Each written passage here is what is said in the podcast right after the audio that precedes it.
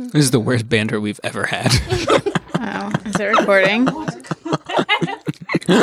Do you need me to say that more directly into the mic? Because I can't. Okay, sorry. We can start. Go ahead. Hello, and welcome to Jesuitical, a new podcast from the evanescently young, contentiously hip, and timelessly... Oh, nope.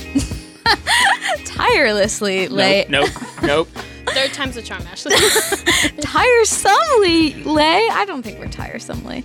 Editors of America Media. That lay part means we aren't Jesuits, but we work with them. Join us each week for a smart Catholic take on faith, culture, and the news, often over drinks. I'm Ashley McKinless, and I'm joined by Zach Davis. Hey, everyone. And Olga Segura. Hey, guys. How are we doing? Good. The evanescently uh, adverb brought me back to my middle school days. From the band, gonna, Evanescent. Wake me up, wake me oh, up inside. um, I'm Olga. in that. I'm in that weird in between. Like Thanksgiving put me in the holiday mode, but there's still work before Christmas, and I'm like, can we just not? Can it just be holiday all day? Until Thanksgiving needs to be in August. Why yeah. August? It's we too close even, to Christmas. No, we would get even. No, no, no. no that would Christmas just wouldn't even be there to system. tease you. I mean, you're also right, because it being so close to Christmas is why I'm now like... Why the only not- reason I can survive is because it's only three weeks. If it was no. any longer, then I'd be like depressed for... Now you're just depressed for three weeks, is what you're saying? Oh, okay. All right. All right. What's on tap, Zach? We are... It's in between... Thank- I don't know. Totally understand the logic behind this. I was left out cold. of this decision. It's cold, but it's actually sixty-three degrees outside right now. However, we are drinking a hot toddy. So the ingredients are tea, bourbon, and honey. And who are we talking to, Olga? So today we're speaking with Mary C. Curtis, who's an award-winning journalist at Roll Call, and she's written in for places like N B C, The Root, um, and she's also part of the Op-Ed Project. So we'll be talking to her f- about her piece that she wrote for America, uh, titled "Catholics of Color Are Keeping the U S. Church Alive." Uh, so that's pretty cool. But first, it's time for Signs of the Times, the part of our show where we sift through the Catholic news of the week, so you don't have to. Do you ever dream that phrase? Sometimes I, I hear that. I, like, just some of the things that we say every week. Agreed. It's like, I think it's one of those things where, like, like your high school locker combination, where, like, if you tried to make me say that not in front of a microphone, I'd not know what to do. That's a good point. But you put a microphone in front of me and it just comes out. Yeah. Um, But What's yes, our first story? Uh, we are quickly approaching Advent. Um, and one entrepreneurial cannabis company in Canada, cannabis in say Canada. that three times fast, um, is uh, celebrating the season by making a marijuana Advent calendar. Wow. So, okay. In Canada, uh, medicinal marijuana is legal. Recreational is not, but Canada, it's kind of like a wink nod situation where they're about to legalize it. So companies are just kind of operating in this gray space. Mm. Um, and this company, uh, it's called Coast to Coast Medicinal Medicinal, Medicinal Marijuana, uh, has a calendar where you can get different uh, edibles and cannabis flowers for each day of Advent. For each day of Advent. Oh my God. I know some, we have story. some Canadian listeners, so they will be able to take advantage of this if they choose. However, they do not ship outside of Canada. No. So the rest yes. of our listeners will have to do without. Chocolate. Yeah. You can chocolate. Is, chocolate. Yeah. That's just as good. Olga, what's next? So the next story comes from France. The oldest woman in France is actually a, a nun, Sister Andre, who is one hundred and oh. N E or N U N, our favorite kind of nun. Um, and she's actually one hundred thirteen. She's one of the oldest religious sisters in the world, the oldest woman in France. And um, she didn't grow up Catholic, but she converted when she was twenty-seven. Um, and it's pretty cool because like... twenty-seven, like before World War Two. Like before World War Two, exactly. Um, but yeah, she thought that after her brothers died when she was seventy, I believe, she thought that she would stop working, but she kept on at it. And now she's retired. So it's pretty cool. Wow. Wonder what her secret is. I know. Christian Jesus. Jesus, good. That's like, the answer to Jesus everything. Yeah. Yes. Okay, next. Pope Francis has asked Cardinal Blaise Cupich of Chicago to travel to Puerto Rico as a show of support for people there who over two months after Hurricane Maria hit, there's like still fifty percent of people without power, uh, over a thousand people who are still in shelters. Uh, in a report, it says, Pope Francis has asked Cardinal Cupich to express his deep concern as a father would for his sons and daughters suffering in his family and to let the people and the pastors know that their situation weighs heavily on him, as in Pope Francis. So, people of Puerto Rico, Pope Francis is thinking about you, and so are we. Yes. What's next, Olga? More Pope Francis news. Um, he visited Myanmar this week, um, and he's the first pope to do so. And in this part of the world, the Rohingya are actually experiencing what the U N High Commissioner for Human Rights has called a textbook example of ethnic cleansing. Now, the Rohingya are an ethnic group, the majority of whom are Muslim, and they've been living in Myanmar for centuries, essentially. Um, but my- Myanmar is a predominantly uh, Buddhist country, and like since the nineteen seventies, there have been military crackdowns that have been very against the Rohingya. To put into context, just um, from October of twenty sixteen to July of this year, over eighty thousand Rohingya have fled um, the country because of they don't even have rights there. So this was seen as a very significant move by Pope Francis to visit this part of the world. And it was controversial because it centered on whether he was going to use the the R word, right? If he was right. going to call them Rohingya, mm-hmm. because most of Myanmar just sees them as Muslim outsiders who mm-hmm. are from the neighboring Bangladesh. Mm-hmm. And the question was whether he was going to use that word, and w- if someone uses that word, it sort of signifies that they're siding with these people, but more importantly, they're against the government and the military, right? It would have been seen as like a very strong pushback. Mm-hmm. He has used the word Rohingya in Rome, and mm-hmm. he's talked about the need to support their human rights. Um, and he he was, you know, told by the local priests and cardinals that it would not it would not help the situation mm-hmm. to use the word Rohingya. Yeah. And so I, for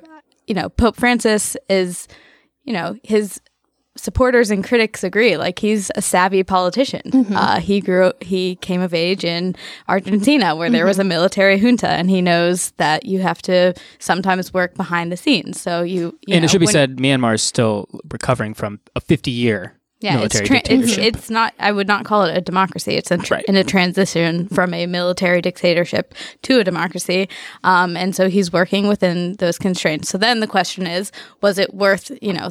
It was kind of a lose-lose situation going in. So why did, you know, he was going to be criticized by some if he said Rohingya, and he would be criticized by other, as he has been, if he doesn't.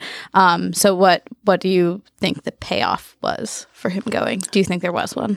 I think it's like you were saying, Pope Francis is, I was surprised that he didn't say the term, but it's like you're saying, like you're saying, Ashley, Pope Francis is very much a savvy politician, and he's trying to build bridges. He's concerned with the long term, and he wants to actually better the situation in the country, you know? Yeah.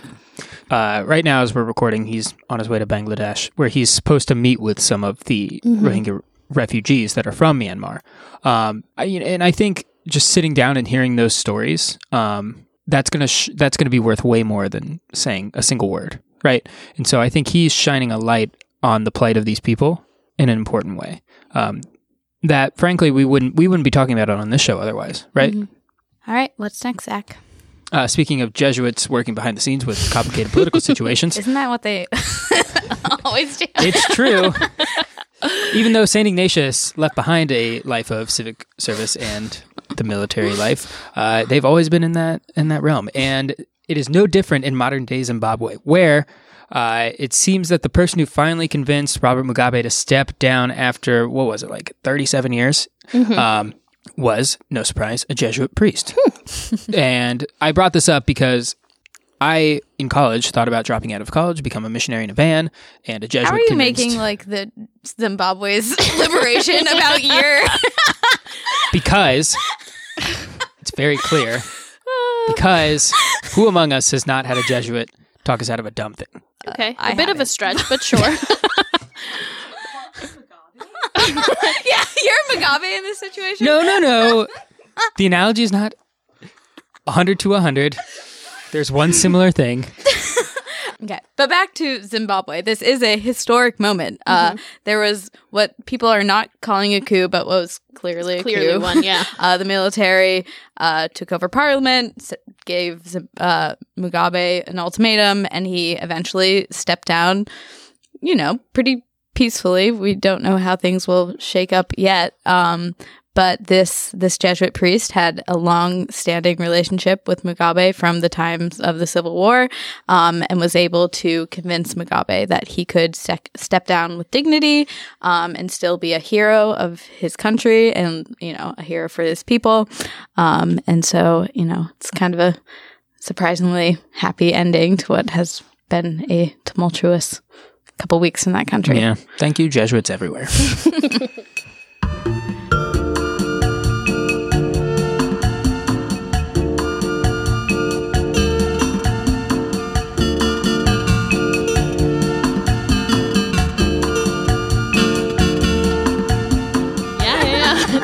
Young and hip, you know. Yeah. Well, I might not be young, but I have plenty of hip. Don't doubt it. So we are pleased to welcome columnist at Roll Call and award-winning journalist Mary C. Curtis. Welcome to Jesuitical, Mary. Why, I'm so happy to be here. Always good to hang out with some Jesuits. Yeah, we feel the same. Um, so you're a writer and a journalist, and you wrote this really great piece for us um, about your what it is to be a Black Catholic. Um, what's it like inhabiting that space? Do, do you kind of face misconceptions from either side? You really do. Um, but I grew up in Baltimore. And of course, as you know, Maryland's a very Catholic state, Maryland. Actually, I was surrounded by many Black Catholics. I was taught by the Oblate Sisters of Providence, which was founded in Baltimore in eighteen twenty-nine, a Black order of nuns. And I went to Saint Pius V School, mm-hmm. and we were not the only African-American church or school. There were white priests, the Josephites, but uh, you also had Saint Peter Claver, Saint Francis Xavier. But uh, when I got outside and went to other places, say New York, to go to Fordham, which is a Jesuit school, other people would look at me in spaces, particularly when I started my work life, and say, oh, I didn't know Blacks were Catholics. And I was like, really? I thought we all were. And I mean, my name is Mary Cecilia, which is very much dripping rosary beads, right? It was my grandmother's oh, yeah. name. And and my sister uh, was a little girl when my grandmother died. And they said if they had another daughter, they would name her after uh, Mary Cecilia, after my grandmother. And and that's why I always use the C, the middle initial C, where people say, is that pretentious? I was like, no, I went to Catholic schools. There were so many Marys in the class. Right. That if we didn't go by our middle names, you would say Mary and four people would turn around. So. So I think when a lot of people think about the Catholic Church in the United States, they think of like the immigrant parishes, the Irish and the Italian, or today they think about the growing Latino church. But you don't hear as much um, about the Black Catholic experience. So could you tell us a little bit about the traditions that African American Catholics have that um, that other groups might not know about? Well, growing up, I would say our worship was very similar, you know, Latin Mass and funeral masses and so forth. Now, uh, that the worship has actually changed. My sister now belongs to a, a black, predominantly Black parish in Baltimore that actually was white when I was growing up, but it kind of morphed with the neighborhood, just like neighborhoods do. And their worship style is very uh, much more, I would say, Afrocentric. They, uh, she runs the, uh, she does praise dance with a group of young girls. The music is more gospel inflected, and it's much more demonstrative. The sermons are longer. In fact, I kid her when I go. I say, "Wow, I, after going to church, I think I have to go to church." You know, I, I said, if I, if I wanted to be in the in church for an hour and a half, I'd be a Baptist. This is too, I'm like my seven thirty mass in and out, but, and it's only half joking, but she really enjoys it. And her husband sings in the choir. So I, I think the, the, the scriptures and the mass and that is definitely the same, but sometimes the style of worship, you know, it can be more demonstrative or not, or not.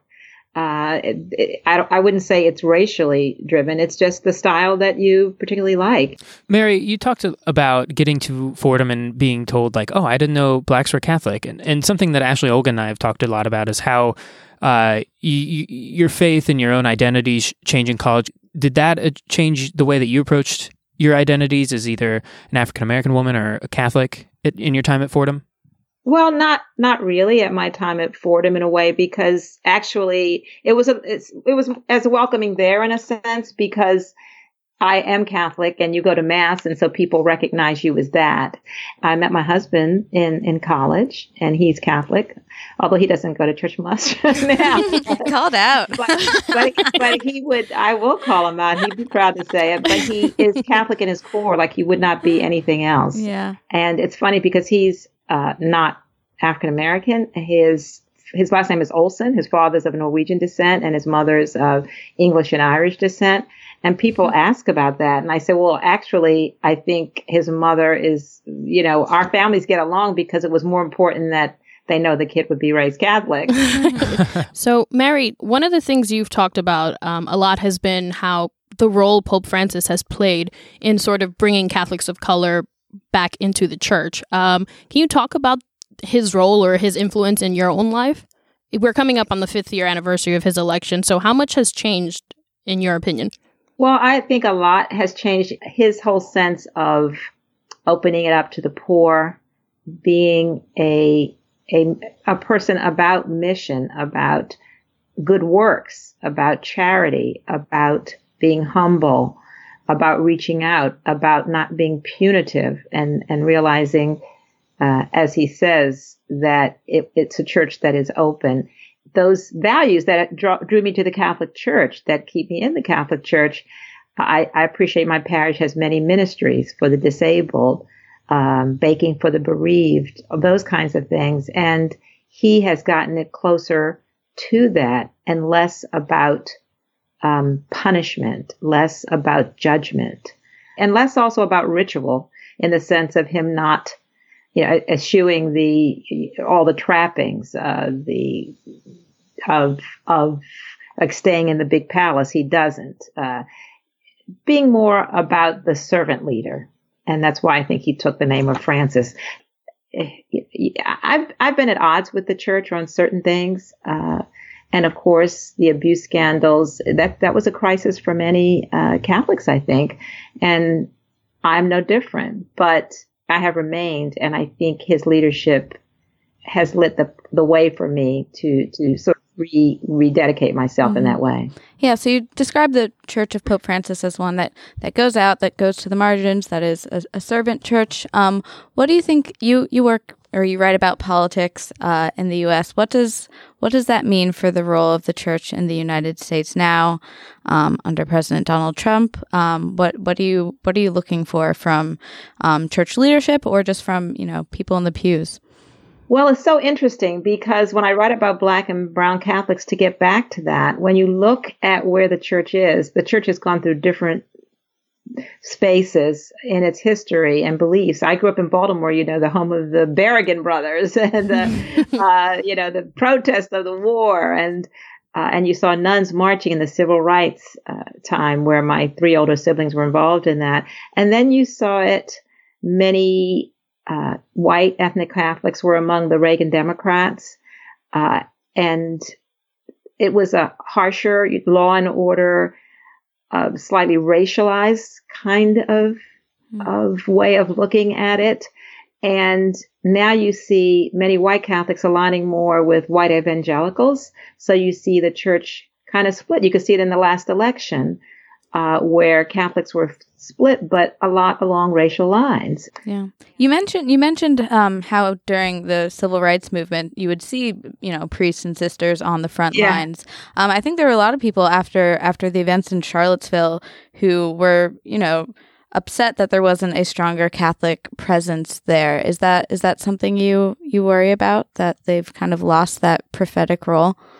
Well, you've always still seen a piece of it, like Sister Simone Campbell and others who are in the trenches, nurses, uh, nurse nuns, and others in the communities, or Father Flagler, say, in Chicago, who are in there working with people. And they've always been on the ground doing the work. Mm-hmm. So you've never really lost that. You've always had different factions because, as I said, we're all human beings with different views and different ways of interpreting the scripture. I would just hope that Catholics both in the pulpit and in the pews and in the neighborhoods would be kind to their neighbors and loving and open. I, I grew up in Baltimore, as I said, and there were a lot of racial issues over uh, housing segregation and things like that. And I do remember Lawrence Cardinal Sheehan, who was for open housing and, and fair housing policies, being vilified by ethnic Catholics who were anti-integration of housing. So, you know, we all, I have my way of interpreting what that means to be open to your neighbors. I realize that other people who call themselves good Catholics differ. Mm-hmm. So I would say that's between them and their God. And then, you know, hey, if people are marching in the street and they, they might be a nun, they're just not wearing the habit. That's true. Right, right. You mentioned in your article for America that your parish, which is mostly white, tends to shy away from hot button issues. Do you think that should change? Is that something you want to hear about on Sundays? I believe that Catholics, as well as everyone, will not be able to escape to a cocoon and say, this is what we deal with on Sunday. It's uh, an escape. And if we do room in the inn uh, for the homeless, which we do, and I do some of the food ministry for that, or we fill up Saint Vincent de Paul baskets and give the diocesan appeal that we're doing what we need to do. You're going to have to commit. But I think in that way that we all are, because this country is becoming uh, more diverse uh, and the needs of everyone have to be addressed, because we all have the potential to contribute to the society. So yes, I think we do need to go past those surface ministries and really get deep into what it means to love one another and serve the Lord. Yeah. So um, you you are a columnist for Roll Call. You write about politics in this time when there, it, you know, we are very polarized and there are Um, a lot of issues we need to address. How how would you say that your Catholic faith informs how you how you approach that work? Well, one thing, when when someone writes me a nasty email or leaves me a message, I, I say a prayer for them. So that's that's good. I really don't engage. Um, I pretty much feel like if you call me a name, that doesn't make me that name. It just means that you're suffering and that you're feeling. So that informed. I know I'm, yeah. I, you laugh, but that's true. No, no. It's true. Uh, and then also, as I said, I I do look at things through a human level, and and I challenge people to, when they make statements about I represent all Americans, or do your policies show that? Can you give an do example policy, of a of well? A, yeah, a do the apology. Poli- I wrote about uh, Jeff Sessions and his. and his criminal justice policies. He's a hardliner in immigration. He wants to stop the consent decrees between police departments and the communities they cover, where they are reformed. He feels mm-hmm. that police need more power. Uh, or when the president speaks before a group of police officers and says, I think you should treat suspects rougher. That's something that I would challenge them. If you are going to go to church and consider yourself a good person, how those policies are going to make things worse.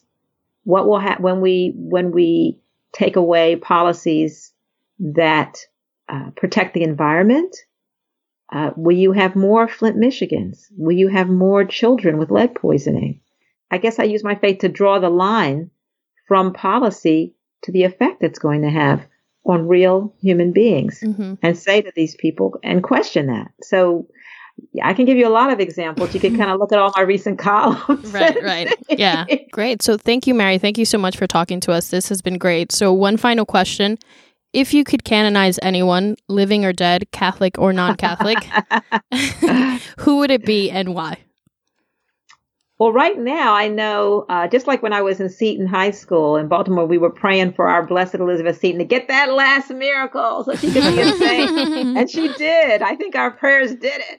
Uh, my uh, my sister I know, Janice, Janice Curtis Green, is involved. In, she's a storyteller. And one of the stories she tells, one of the characters she takes on besides Harriet Tubman is uh, Mother Mary uh, Longe, uh, who was a founder of the Oblate Sisters. And there's a move that, that she would become a saint, that to saint her for starting this. So I guess I'll get the ball rolling. I have to go back to my, you know, Oblate founder and, you know, put the good word in for another Catholic color. And and speaking of Harriet Tubman, someone like that is truly, uh, since they've taken away the, I guess the new administration said that she might not get that The twenty dollar, twenty dollar bill. bill mm-hmm. After all of Andrew Jackson, which I'm right. really uh, mad about that. All right, we'll make her a saint so, too. Yeah, maybe we'll make her a Saint yeah. Harriet. You know, she used to get that rifle and tell those folks, come on, I'm taking you to freedom whether you want it or not. Well, great. Thank you so much for talking to us, Mary. Yeah, this is well, great. Thank, thank you, you, Mary. I really enjoyed it. I hope I didn't talk too much. Not at no, all. No, no, no. It was great. Thank and you. My little brother works for Roll Call, so if you ever see a Thomas McKinless around the office, oh, I say sure hi to him for I'm me. I've been in, in, in Washington a lot. I, I think the name of Jesuitical is very cool. Thank you. Thank you. So do we. We, we kind of like it too.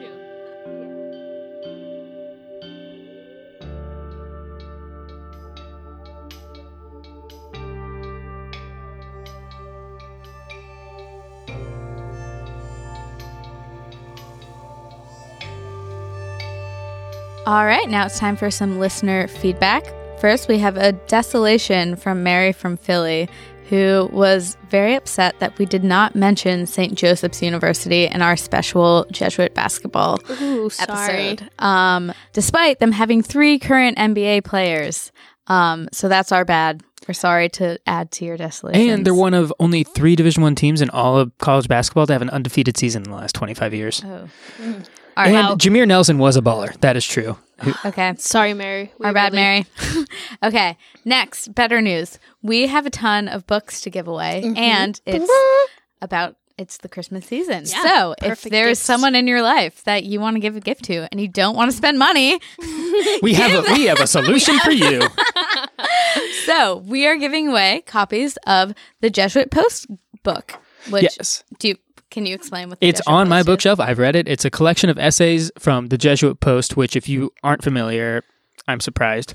But if you aren't, it's a website run by Jesuits in training who write about the intersection of faith and real life. Mm-hmm. And so it's some of their, it's like the greatest hits all collected in one book. And they're pretty great. And mm-hmm. they are. They're really great. And what do they have to do to win a free book? They have to send us an email. They as in you, listener. You have to send us an email with a review. Your So you have to leave us a review on iTunes and then send us an email with your iTunes like account name in the subject. It's important, in the subject. So... Yes, leave us a review on iTunes, then email us with your name in the subject. Also, Other if you n- send me a Christmas gift with a cash value of more than twenty-five dollars, we'll probably send you one. Zach, Zach, okay. Go home. Yeah, Olga. Yeah. Um, clearly, as you can tell, we're all ready for holiday. We're winding down here at Jesuitical, and we've got some really great interviews lined up for you guys in the next few weeks, so stay tuned for that, and we'll be back in twenty eighteen with our regular episodes. Yeah, so for the next couple shows, we're not going to have our regular Signs of the Times and Consolations and Desolations, um, because, you know, we're we're...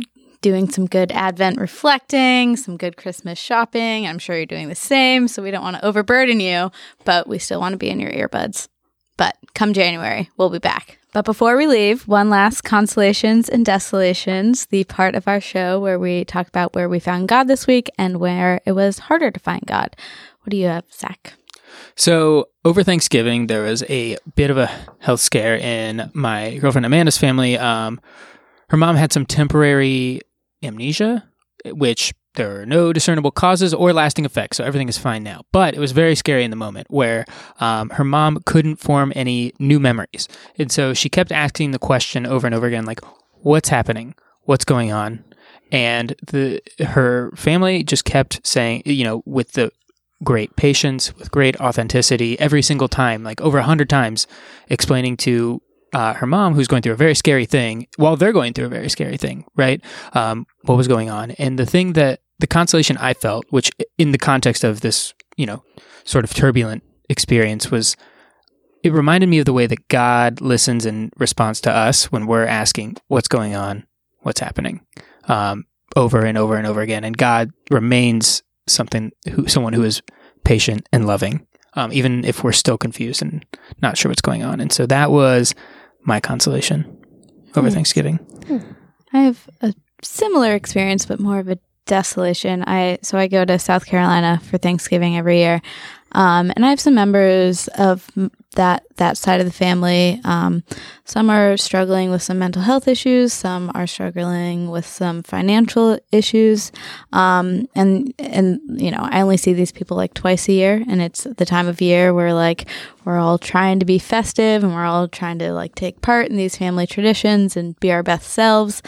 Um, and I just, but you know, as these things do, they, you know, they kind of like crack through the facade of what we're trying to put on. Um, and, and I l- felt kind of like powerless to help them. And so it was desolating to like, you know, have this, like, I had some like very sincere encounters with, um, these members of my family, but then, you know, it, then I, I was gone and I don't know how to maintain, how to like st- keep being a support for them. Um, so I guess the desolation was just like, I don't, yeah, the, the feeling of like seeing suffering and feeling powerless in, in the face of it. Mm. Um, and not knowing like how, how to be like the best niece or cousin that I can be, um, given, given the constraints of time and space.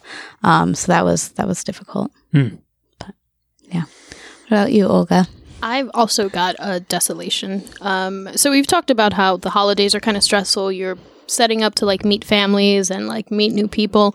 Um, and I went in with certain expectations regarding like my family, Enoch's family, um, that didn't fall through. And I think like I have been only focusing on what it is to like want someone's acceptance and just this fear of like not having people want me to be in their lives. So it's made me for the past few days kind of just like be really critical of my relationship, and my family and friends have been like, you know, you're only focusing on the negative right now. Like you, you're growing in your faith with this person that you love. And right now I'm not focusing on that. I'm just focusing on like, why don't people like me? Like, I don't understand that. And it's just focusing on the fear has made me like not see the way God, I've been seeing him in other aspects of my life. And that's just been really desolating.